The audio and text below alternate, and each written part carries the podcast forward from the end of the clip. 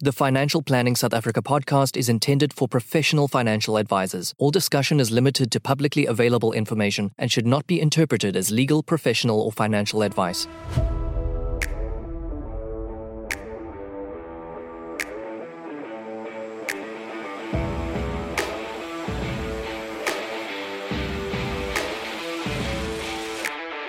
Hi, I'm Louis van der Merwe, certified financial planner. Join me every week where I get to have discussions with global leaders in the financial planning space to help you serve your clients better and run a more efficient financial planning practice. This is Financial Planners South Africa podcast.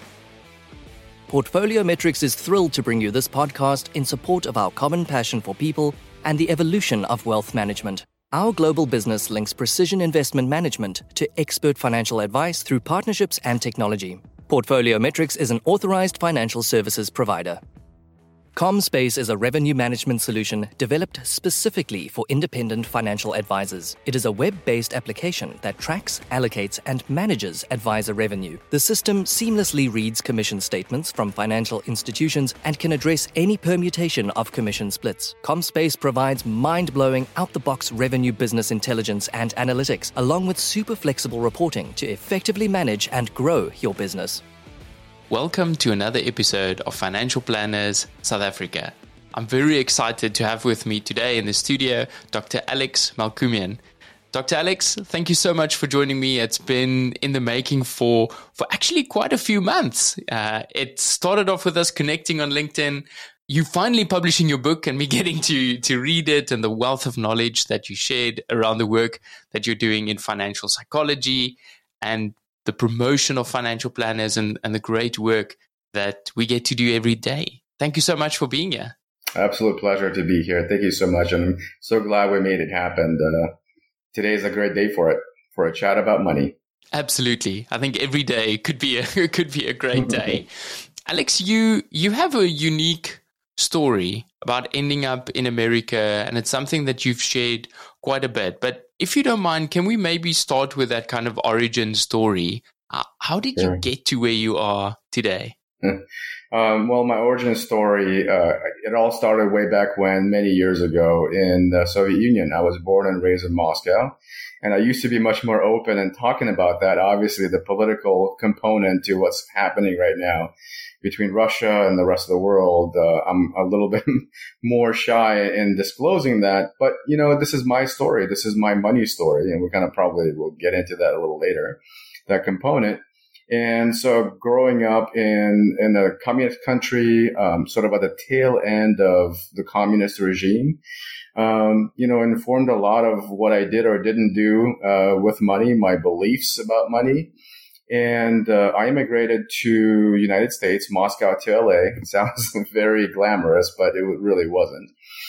You know, I didn't really have a really deep connection with money. It was just something that was, and and again, in, in a communist country, it never was at the forefront of any conversations, right?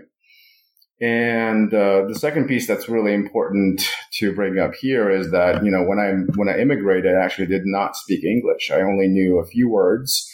Probably three of them are not are not really podcast podcast worthy. um, and the other uh, few, I, I did learn French in school, so there were a translation from French to English. And uh, yeah, it was quite a journey to assimilate and uh, you know become a part of and really learn the cultural narratives the cultural norms uh, of living in a completely opposite or extremely opposite culture such as the united states.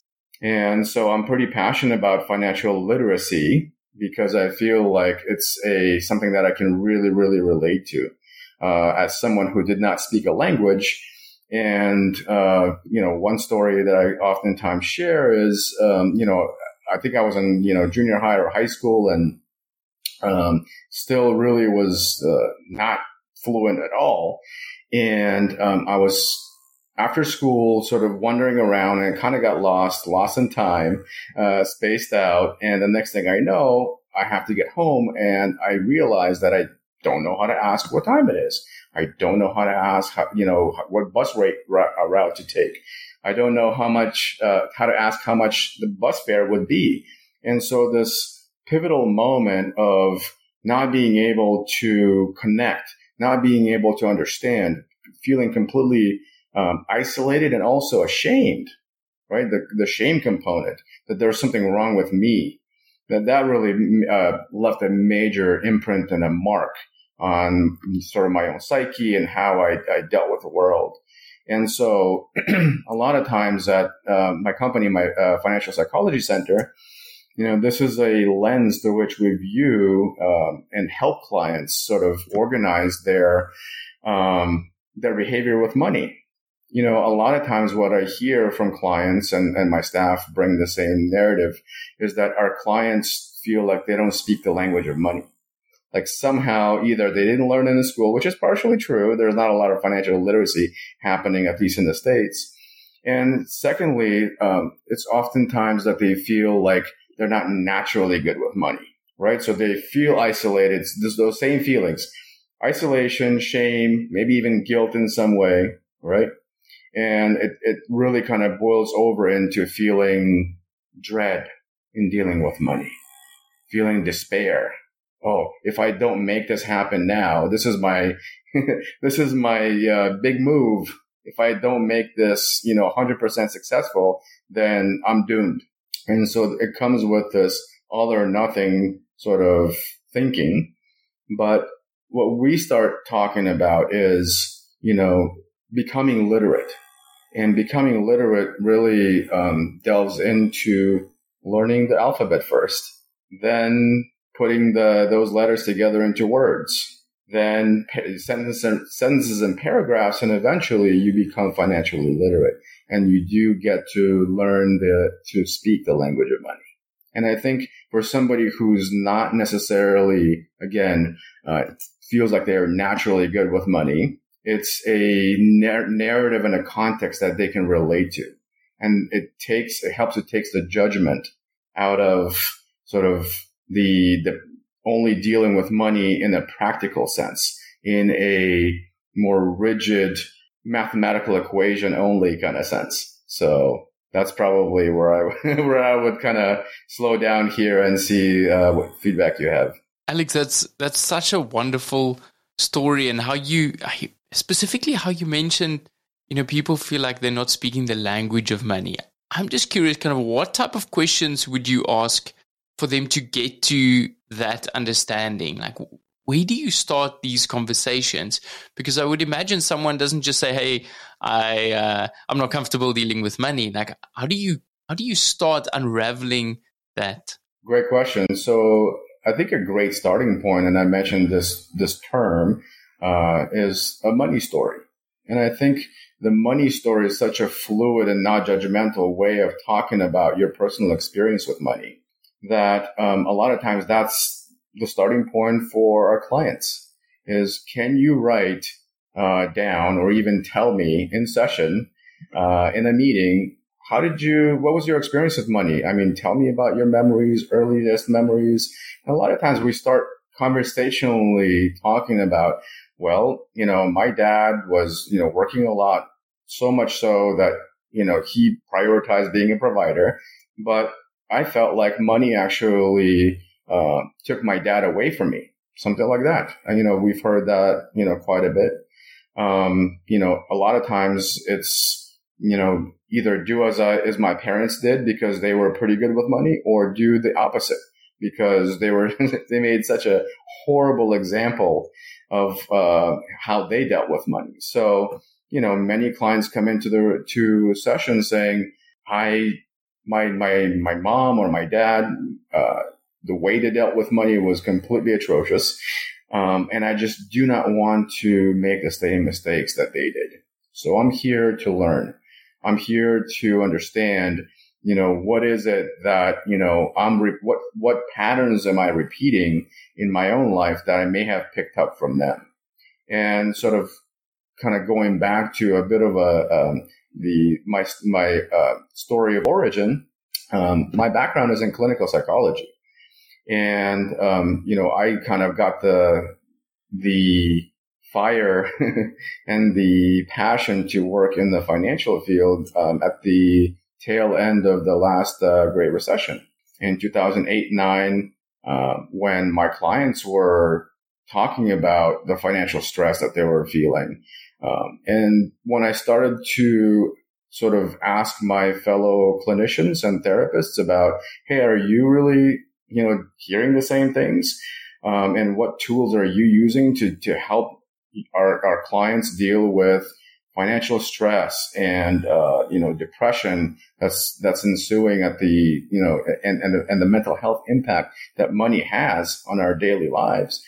Um, and, and unfortunately, yes, the other therapists did uh, mention that their clients were also experiencing these, but there were no tools to deal, uh, no clinically um, no, no clinical tools or evidence-based practices that were developed at that point that would be, you know, helpful in dealing with uh, financial stress and, and all the other um, issues and symptoms that I discussed.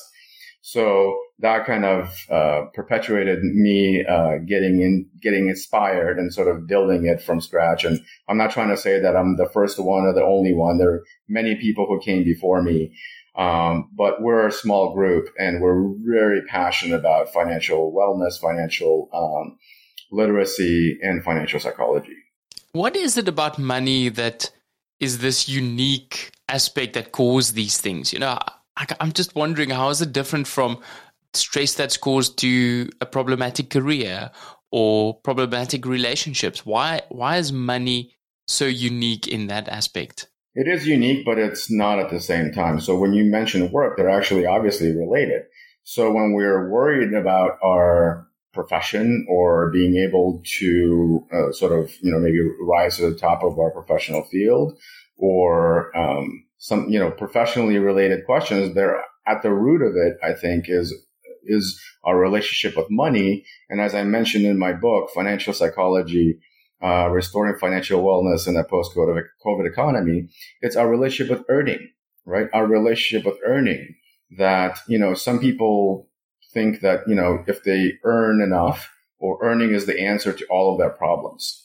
And that delves into some research uh, done by Dr. Brad Klontz. I'm sure most of most people know who he is and the money scripts that he came up with. And uh, so that's a money worship belief system that as long as I have more money and I can I can earn, then all my problems will go away. And um, I kind of started saying after you know working with clients, I said, um, you can't out earn your ego. Sometimes uh, just earning and earning and earning, but then spending equal amounts, right, or even more so.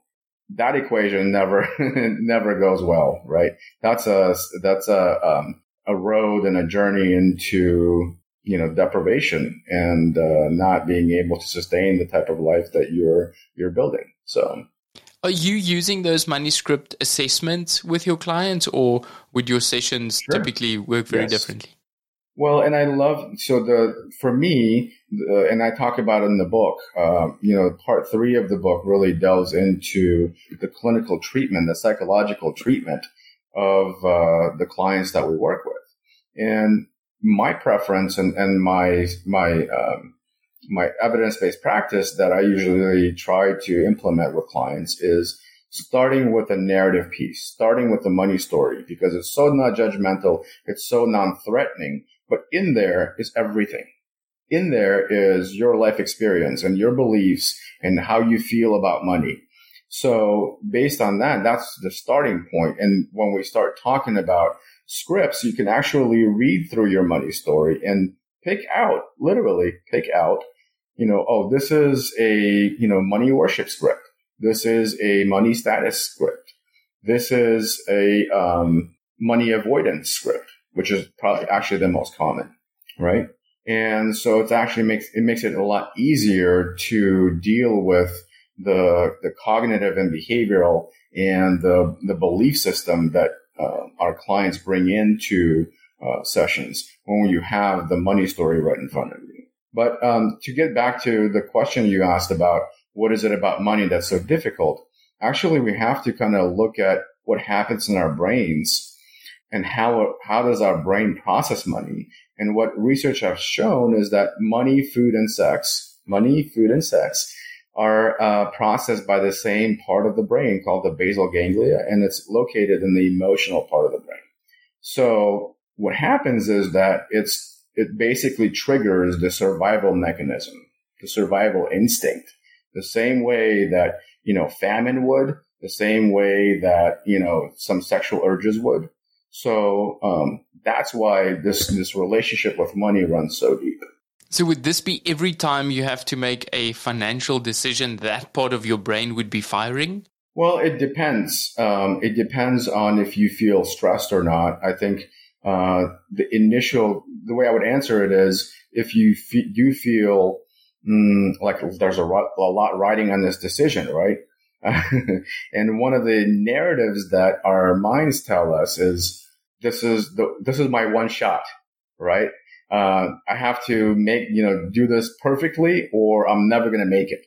So these sort of extreme ways of looking at, you know, this, this next action. Let's say I don't want to talk in hypothetics. How about, um, you know, at the beginning of the pandemic and everything that was going on financially and, and people actually sort of starting to, starting to play with investment and stock and being day traders, right? you know, let's say you're in an industry that was eradicated by COVID and now you're sitting in front of a computer screen trying to make sense of, you know, the stock market because your life really depends on it, right? So what happens is that uh, we get into what's called a, a, a survival me- a su- survival response or the fight, flight, and freeze response, right? Nothing, nothing uh, sort of brand new, but that's an instinctual response that we're either going to fight through this, you know, whatever is happening with us right now. Um, and a lot of those people who were in their fight mode were on LinkedIn and pivoting and making moves and all of that. And then some people really needed to take a step back and uh, were in sort of this flight mode. They really needed to retreat and take care of themselves and take care of their emotional well-being and psychological well-being before they were sort of ready and able to go out there in the world and start start uh, pivoting as well. And sometimes it's the indecision of what to do. So that's okay as well. So Alex, when these clients are going to see their financial planner and the financial planner are noticing the stress, these problematic symptoms, what can that planner do to better prepare that client before they come to you to almost set the stage for the work that you would do with them? Well, I think we're, what we're talking about is uh, the human side of money, the emotional side of money. I think there's numerous terms that are used in the financial wellness space. Um, also, I've heard it called interior finance versus exterior finance, right? So how are we aligned internally and and what are we like how are we likely to respond? And again this is what makes financial psychology is what makes uh, personal finance personal. That unfortunately or fortunately depending how you look at it um, each one of us is unique all right? So obviously economists uh, um, look at patterns of behavior on sort of this macro scale but when we take that that macro scale funnel and then funnel it down to the to the personal level, it may not be so. And this is partially what sort of again drove me to the work that I do, is that economics is based on on uh, rational choice theory, right? but at the personal level, as a psychologist with a clinical training in in clinical psychology, I know that uh, rationality is not probably at the forefront of most of our behavior and thought process. We're unique. We're impulsive. We don't know why we chose the shirt that we did this morning to wear. Uh, maybe it's because it was the cleanest or I just felt like wearing mm, blue today, right? We don't know. When we start talking about these things, I think the individualized process, and this is what we were chatting with you and I prior to getting on the call is how, what kind of conversation can we have with our clients that is going to make them feel heard, understood um, about what stress they're going through? How can we help them feel heard about the goals that they want to achieve? How do we make that conversation very meaningful and, and personal to them? Because then if we can create that environment, that uh, feeling of being heard and, and uh, secure and safe, then they're much more likely to trust us, to engage with us, and to feel like, yes, this person has understands me exactly. Can we talk about the? Yeah, I mean, in in that space, like that that physical location. You know, you may be walking into the bank to see your financial planner. Like, mm. are, we are we setting ourselves up for success to have these type of conversations? What what are, what are the things that you've seen uh, in financial planning practices, or maybe even therapists' office that are that are really not working that we should be avoiding? That we should be should be going the other way to uh, to actually set the physical scene because I, I think this is sometimes something we're not talking about enough. I would focus on the relationship right? The relationship is the most important piece. So st- some data and statistics, this is strictly from the clinical psychology side, is that um, the, the, data is 30% of treatment uh, or, or depend, uh, the modality that, that the therapist chooses accounts for 30% of the success of the treatment. Let's say you chose narrative therapy or psychodynamic or um, cognitive behavioral or maybe a combination. That's only 30% of the success of the treatment. You know what the other 70 is? The relationship, the rapport. If our clients don't trust us, don't feel comfortable with us, they're not, you know, all of the interventions and the techniques are a moot point at that point. And the same thing can be applied in really any walk of life, whether you're doing, you're doing sales, whether you're doing financial planning, it's the relationship. So how many times have we heard about great salesmen? They'll never, you know, sit you down and start asking practical questions. They're going to ask you random questions just about you, just to understand who you are. Is the same thing true for when your clients coming to see you? Like, where do you where do you start that conversation? I know you've spoken about the money story, but is there a piece before that to get them comfortable? Yeah, so I mean, there's different sort of uh, ways of addressing it. One, it, it, just depends on what the client is bringing in. Sort of my last client uh, a couple of weeks ago was really, really feeling the pressure of all of the credit card debt and felt like they were in crisis. At the end of the first session, they were able to share with me that they um, had passing thoughts of taking their own life. Nothing serious, but that's the place where our mind goes when we feel isolated, ashamed, all those feelings that we were just talking about earlier. And like there's no way out, that there's no solution. So part of the first meeting or first several meetings is to address the, the most important or important issues, important to the client right? It's almost like, um, we, you know, coming from a medical model way back when, it's triaging, right? If you if you're hemorrhaging blood, we have to address that particular crisis. If you're hemorrhaging hemorrhaging debt, we have to address that first. Otherwise, the client will not hear us, right?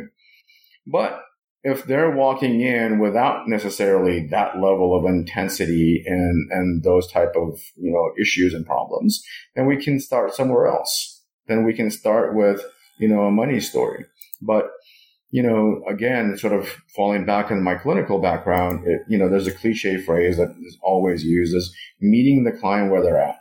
They're the expert and they will let you guide them. So you ask them, you know, where do they feel they are financially right now?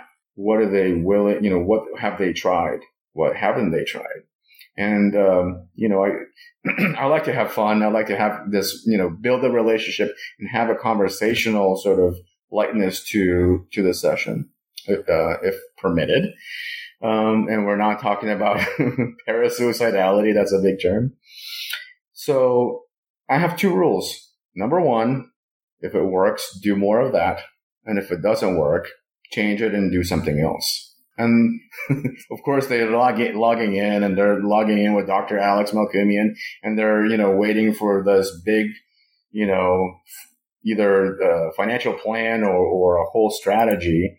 And we can talk about strategy, but I think the lightness of it really takes away the, the stress that they're walking in with. My, my goal always is to provide hope for my clients, just like it happened with the client I just described. She walked away from that particular session saying that, you know, she felt hopeful that at least until the next week that we meet, um, she's willing to, you know, at least think about and, and do some of the interventions that we discussed. And that's a big step from somebody who was sort of contemplating, contemplating ending it all. Again, not in a serious way, but. Yeah, you've offered that helping hand. How did you determine that it's not in a serious way? Because I'm asking that because I've often, not often, but I've been in a few conversations where suicidality has come up. And my first response is almost as well, we need to make sure that you're speaking to someone that can actually deal with this, which I feel is the right way. But as a clinician, what process do you follow, or is is that just experience based, where you can say, well, actually, I think this is probably not that serious, but it's something to work with? Yeah, it's a little bit of both. Obviously, I'm clinically trained to deal with the utmost uh, difficult situations. So, you know, in financial therapy, it's actually a sort of a delineation. The planners, even even though the planners would sort of learn more of the human side of money, um, they're not necessarily uh, equipped and trained to deal with somebody who's uh, struggling psychologically uh, in a clinic, uh, you know, in a clinical way, uh, clinical depression, maybe even sort of bipolar disorder, something like that. Those uh, disorders can really have a huge impact on, on how we deal with money and money impacting our, our, our mental health as well. But um, having said all that, uh, and in being clinically trained and to, in dealing with suicidality, things like that, you ask questions. You know, are how serious are you? And you have to be somewhat direct about that. You know, um, and sometimes the clients actually appreciate that sort of direct type of um, questioning because nobody's asking them that question, and there's a reason why. Because most people feel afraid that they will not be able to handle the fact that there's, you know, somebody else saying, saying, Hey, I'm really thinking about taking my own life and they don't know what to do. And, uh, two anxious people are not necessarily a good equation for success in that moment. But going back to that particular client, she mentioned herself that I just came to the end of my rope and those thoughts were just sort of flying around in my head. But I was, I know I was not serious. So that's how I knew right? And then the other part is, you know, really being transparent and vulnerable with, with clients like that and discussing how much you appreciate uh, the fact that they have enough trust in us, in me, to divulge that information because it, because it is a big step.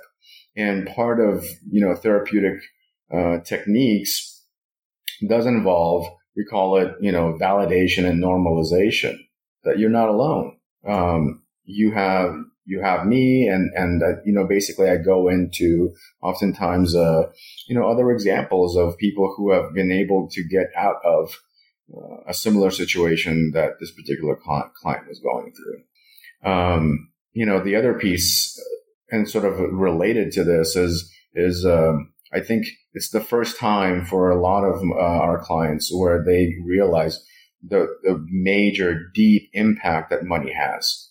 That it's so deep that it can cause these type of thoughts. And unfortunately, I also do, um, you know, sprinkle in some examples of that are not so fun. Um, I often talk about uh, somebody named Adolf Merckle, who was, and I talk about him in my book. he was a German billionaire, and in 2008 or nine, um, he in one day he lost uh, a third of his uh, portfolio on the stock market in you know crash of uh, VW stocks. He went from I think 12 billion to eight or nine billion or something like that. So what happened for him is that he ended up walking in front of a train outside of Munich. And so when when I bring that example up to our, my clients, um, because a lot of times the question that they're asking themselves or, or the belief is that it's a money worship belief, right? If only I had more money, I mean, I would never even have these kind of thoughts. And here's a guy nine billion. who went. I would be fine. Yeah, yeah. Okay, you lost. You know, you lost four billion dollars. You went from twelve to nine. What's the big deal? But here's a case in point that it's not just about the money. It's not the money that's the issue. It's how we relate to the money that's the issue. One of my favorite quotes about money and mental health. And so what happened is that, you know, I don't know uh, why Adolf, you know, did what he did and chose to end his life. I can only speculate. Uh, so in a way, barring maybe a conversation about real underlying depression, let's say, that may have not been disclosed, um, he was 72 years old. And, you know, for somebody who uh, became so successful, obviously it involves, you know, a lot of business acumen and, and hard work, but also a pretty big ego, right? And so maybe it's the fact that at 72 years old, he did not see that there's enough sort of time left for him to recoup that money. And that's my particular perspective that somehow his ego convinced convinced him that um, you know this is you know so bad and this is so unrepairable that the, the only way to save face is to do what he did. Alex, if we take that example and we say it might be a client with limited time, and maybe there's a few years you don't have the opportunity to go back and rebuild your wealth, but they're getting to a point where they're physically running out of money. They're not having enough money to cover their their expenses. Where do you start unpacking and where do you start creating that that hope to almost say, hey, things are going to be better or get you to the realization when you might be struggling, or maybe you're a financial planner that's struggling to see any signs of hope? Great question. So I think what we can talk about is the narr- the narratives that we discussed earlier, which is you know the the financial literacy and the language of money, right?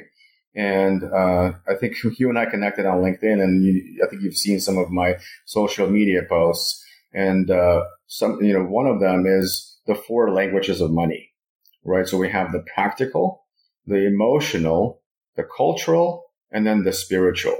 Um, those are the lenses through, or the languages you can say, right? Through which I, choose to work with my clients and how they look at money. But ultimately, what we can sort of boil it down to is the practical and the emotional. And so a lot of times with financial advisors, they, they focus on the practical, right? And again, go back to treating it like a math equation. And there's absolutely so much validity and um, so much solution in that. I'm not saying that do not address the practical piece, but I almost feel like I always bring this up is it's a two pronged approach. We have to address the practical as well as the emotional. And so the saying I came up with is if you're worried about the financial part of financial stress, you're missing the point, right? So yes, we can, there's all kinds of practical strategies in dealing with financial stress, but there's also an equal amount of psychological strategies, therapeutic strategies to deal with the stress.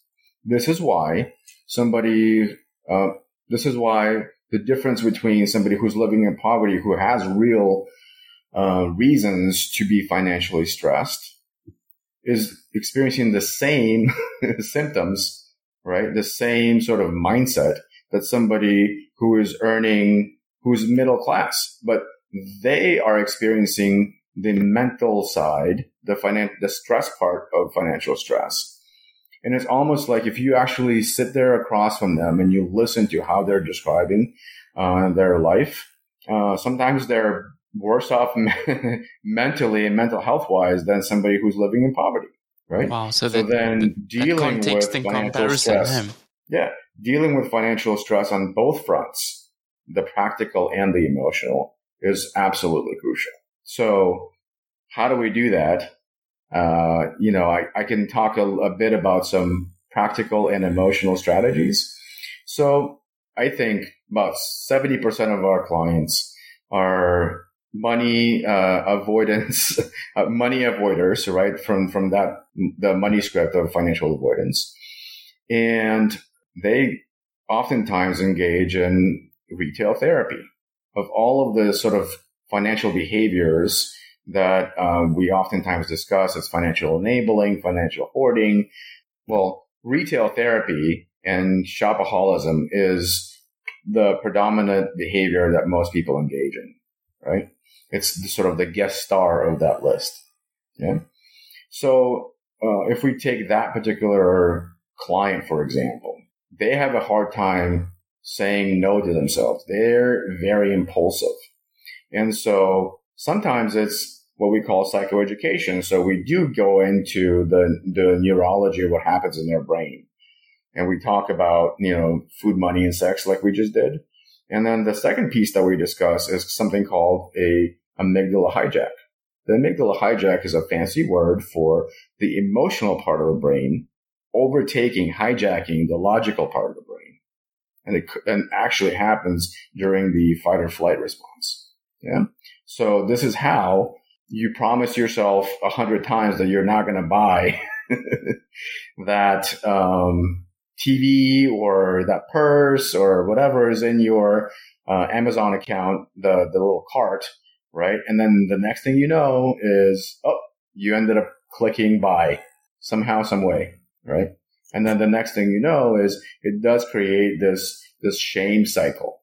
And in order to deal with that shame cycle, you engage in coping strategies.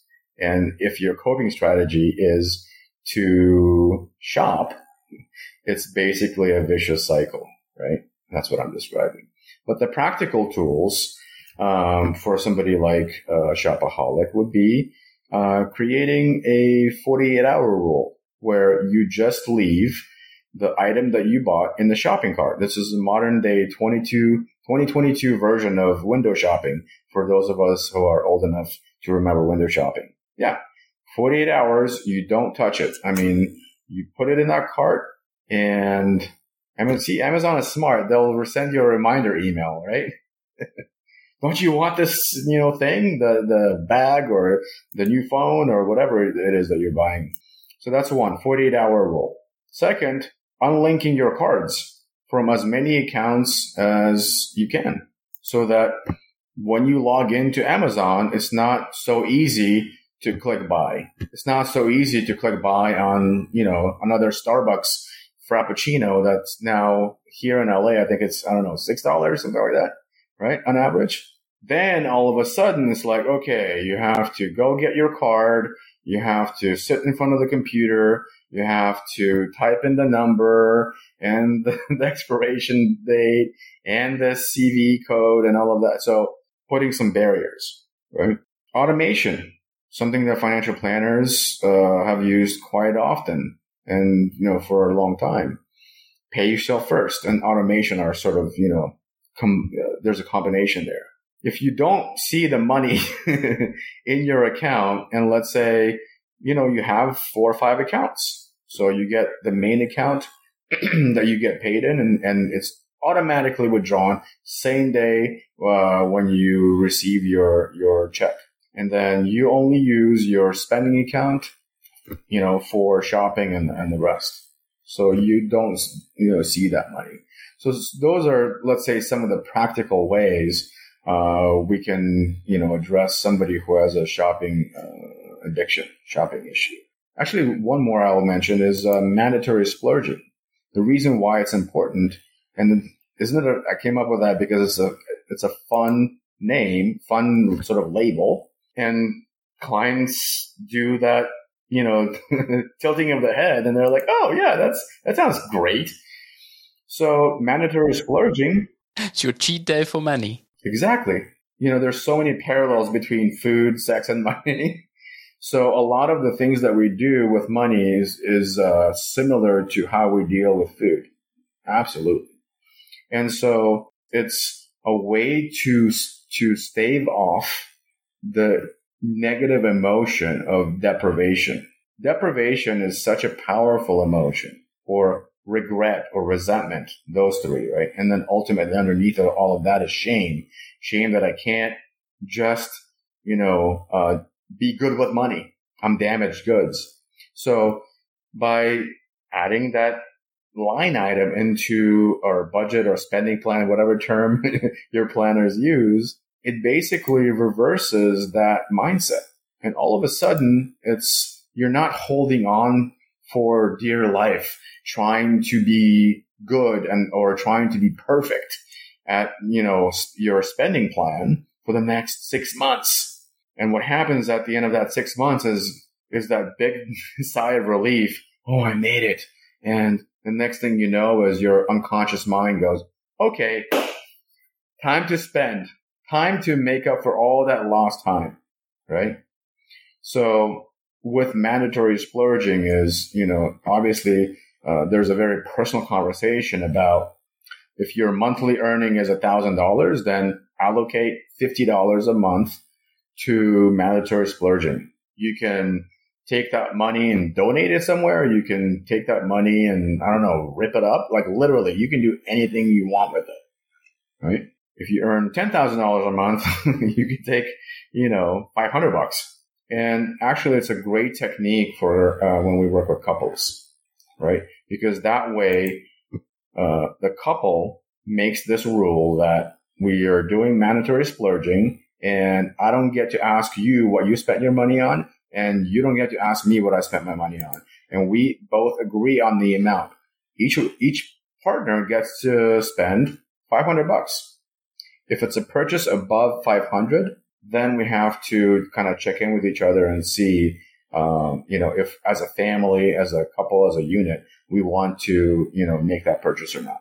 Alex, it's amazing how many of this or how much of this is actually just setting the foundation and the ground rules. Saying now we have a framework, now we have something to work with. Oh, here you can splurge.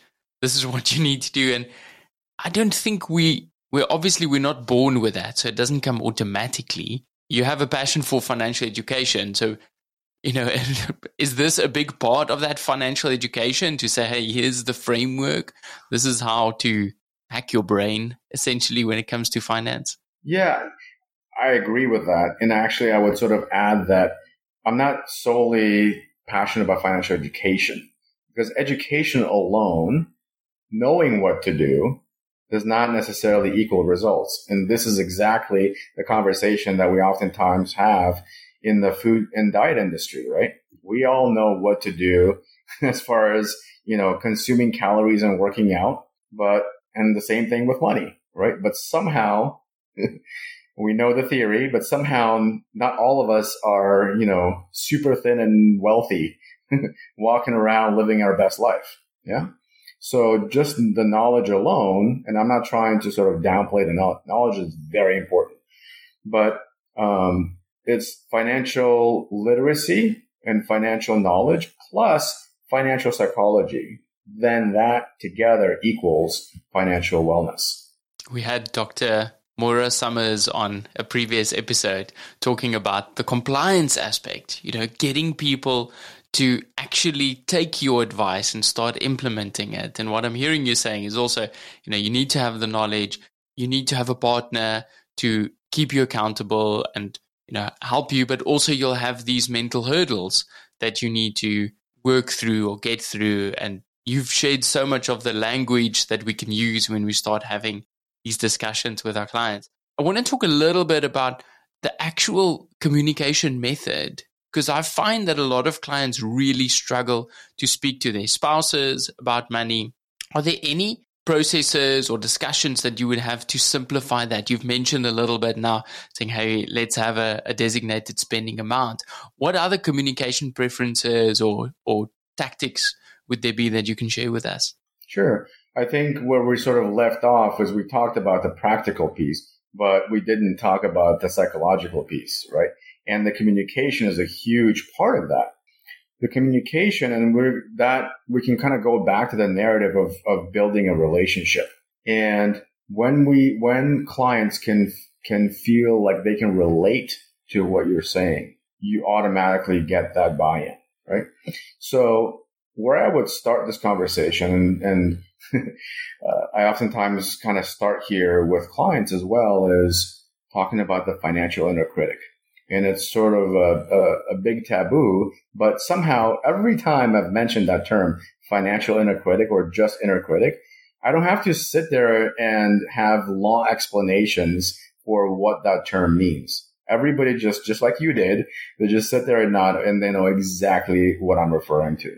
It's that it's actually our ego masked in this, you know, expert, financial expert, uh, uh, sheep and wolf clothing kind of a thing, right? And all of a sudden, it's it's it's the part of us that demands perfection, but it's ruthless and it's mean and it's extremely critical and judgmental, right? And if it's you know, if we didn't achieve everything from the first try perfectly, then why do it at all? So having that conversation, communicating that helps them take that deep breath, that deep exhale and go, Oh, okay. This person, Dr. Alex know exactly what I'm going through. He, I can relate to what he's saying.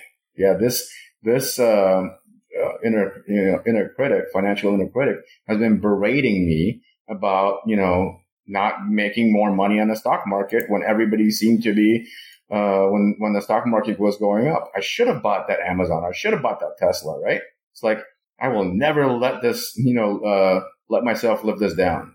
Just saying that out loud takes the power out of those words.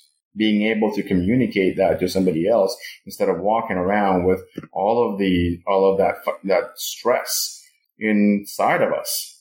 And from there, we can really start the conversation about financial stress and how to deal with it. I really feel passionately that financial stress is an epidemic, not only in our country, but globally, that nobody is really talking about. Um, just a few stats to throw at you and, your audience. Um, at least in the States, uh, both the financial uh, side and the psychological side both agree uh, that based on their surveys, uh, people, 60 to 80% of people are consumed by financial stress. So what are these numbers? What story do these numbers tell us? That's another framework that I use. What's, what story do these numbers tell us? Well, the story is that people are struggling. And if we actually equate that number to, you know, the 60 to 80% to other chronic conditions, because financial stress is a chronic condition. We have to deal with money on a daily basis almost. We cannot live a, you know, productive, meaningful life, you know, on the grid, uh, without dealing with money. So what that means is, oh, sorry. So what happens is if we compare financial stress as a chronic condition to other chronic conditions, it's almost double. Heart disease, um, diabetes, a few others that I, you know, that are not coming to my mind right now, but it's double. even compared to COVID, which was at 60%, I'm not trying to say that financial stress is as devastating as COVID was, but COVID was 60%. And of course, we had, you know, uh, these countdowns on the news and there was a whole conversation. Of course, I understand that, but also we need to address the financial stress piece of it. And so um, my framework for dealing with financial stress, it comes from um, somebody uh, named Susan David, who's a, a, professor of psychology at Harvard. And she came up with this idea of uh, emotional agility. And emotional agility, as she describes it, is a skill set to be able to feel our emotions in the moment and being able to adjust in the moment uh, and get through that emotion right here, right now. Because if we don't do it in the here and now, it gets repressed. It gets stuffed down somewhere in there and has a weird way of coming out. So we don't want that. And so when we start talking about financial stress to our clients, they relate. Oh yeah, I'm, I'm financially stressed. I'm stressed about this. I'm stressed about that. And what we've come to learn is that financial stress is actually a label. This huge label that we just throw at you know, everything that we experience. Like you just brought up a few uh, minutes ago when we were talking about profession, right? Profession and money and well-being of our family and, and be, feeling and being successful. Like it's all tied in together, right? So all of that is this snowball of financial stress and this huge label of financial stress. And so what Susan David talks about is not only do we have to remain emotionally agile, but there's something called emotional granularity. Fancy word for breaking down a label into smaller parts, into smaller granules, and being able to, you know, label what we're feeling right now. So can we do a little, can I ask you a question and turn, turn the tables a little bit? Yeah. All right. So if I would ask you, what, what are the kind of two or three most common things that you feel concerned or maybe financially stressed about in your life? What would they be? Is specific items, you know, the things that might sure. be coming up. What comes up to you? Yeah. Yeah, I guess paying for my daughter's education when she has to go to university okay. at some point, mm-hmm. uh, increasing interest rates, so paying a mortgage, mm-hmm. uh, living expenses, things are getting more expensive. Uh, those would be the top three. And so, what are the now? So, that's the label of financial stress. What emotion are you feeling when you're thinking about your daughter, let's say? Uncertainty, I guess a little bit, a little bit of anxiety, yeah, uncertainty is probably unsure. Okay. What about um, when you think about you know volatility of the market and inflation, interest rates? Yeah. Um, how long will this last? You know, mm. um, how big of an impact will it be? What impact will it have on our business? What impact will it have on my personal finances? Right. So even in that example, what you've described is two different emotions that are underlying those experiences sounds like there's not a lot we can do about, you know, the state of the world and inflation, right? So that's something that we oftentimes in, in recent times address with our client. Uh, how financial stress is a, is a, is a, is a call to action. Sometimes we worry about random things that we shouldn't be worried about, but sometimes there is a reason to be worried. There is a reason to look at certain things. And so, um, in the in the example you described regarding inflation, yes, that is a viable concern, right? But again, at the same time, there's not a lot we can do about that. So incessantly thinking about that will not necessarily, you know, be very productive. And we go back to the idea of internal versus external locus of control. If you can't do anything about it, why drive you drive yourself crazy? Right? Can you leave that alone? That thought. Can you tell your inner critic to be quiet? and, you know, a lot of our clients have a harder time doing that. There's an intervention that we use. It's kind of funny as well. It's called the worry session. So the worry session is something like, okay, Lewis, you're going to wake up at 6 a.m. And then I want you to set your timer for 30 minutes from 7.30 to eight o'clock. And that's the time you can worry till your heart's content. After that, the rest of the day, you've, you've done your worry for the day. So your quota has met, has been met. Um, and, and try not to worry. Obviously, there's also, um, discussions of mindfulness and, and really taking, taking time to, uh, implement mindful techniques to help yourself not necessarily stress and worry.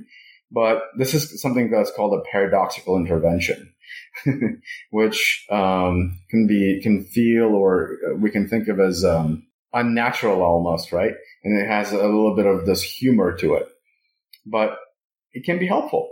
It can be helpful. Uh, what I've seen from clients is after a week of doing something like this, all of a sudden they're not so keen on, you know, worrying for the rest of the day because they have, oh, I don't, I don't want to set the timer for 30 minutes or 20 minutes or, you know, lessening that time. So that's another intervention that, that we've utilized with, with clients. So, so instead of it just being sprinkled through your day, you actually have a designated time and say, okay, this is now, right. now, this is when I'm going to do it. I'm scheduling that in. Absolutely. And so, uh, what happens is that we want to be mindful of how we spend our, our day. Um, another narrative that we, uh, that I usually use with clients is uh, if we take that 60% mm, that we discussed, the financial stress, what if we take that and apply it to the day, uh, the day to day life of any average person? And what happens is, uh, obviously out of 24 hours, we sleep about eight hours a day. So that leaves us 16 hours and, and 60% of 16 is about 12 hours. That means 12 hours a day, we spend maybe not actively being financially stressed, but it's in the back of our mind. It's in our unconscious. There's something running in the back there that does not let us experience life for what it is and just feel the beauty of the current moment, right? We're still kind of, uh, the antennas are, the financial stress antennas are up. For financially stressed folks, we know that people, uh, people who are financially stressed don't sleep eight hours, right? You wake up, you're worried. So let's say it's six hours of sleep. That means it's almost 13 hours of, you know, being concerned with money. So that's the framework that I, that, you know, we, we work from as well with our clients and, and being able to, uh, impart that framework really sort of is eye opening to our clients. And where we sort of take it to is again, that emotional granularity. And instead of looking at the financial stress label, we look deeper and say, okay, if you are worried about the economy and you have fear that something is uh, that you know everything is going to go to uh, a bad place, um, that means that you have we have to uh, work with that fear. But the example that you gave about your daughter, it may be that you're feeling a little bit of guilt and shame, and so the practical steps to deal with that guilt and shame is completely different, right? Than dealing with the fear and, anxiety of the volatility of the market. In order to help yourself deal with the shame and guilt of uh, providing for your daughter, then the practical steps you would take would be what? Earning more money or prioritizing saving out of your earnings towards uh, your daughter's education. And shifting your spending plan in a way that would prioritize them. So all of a sudden, we give the power of choice back to our client. We're not no longer stuck in that emotional space of financial stress and I can't do anything about it. I, I, I don't know how to think about it. I'm just stuck. We've printed that wheel of emotions at our office. Yeah. And I've found mm-hmm. it so useful to help identify okay, you're angry, and then you can go one step out. Okay, well, like what type of mm-hmm. anger? And then it ends up the emotion or the the label of that emotion being very different from what you initially thought. Is that something practical that you would do with your clients as well?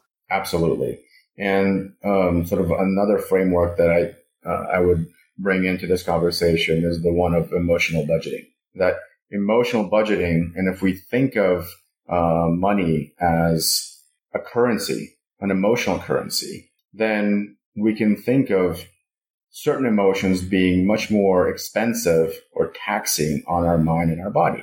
Like shame is the, one of the most expensive ones.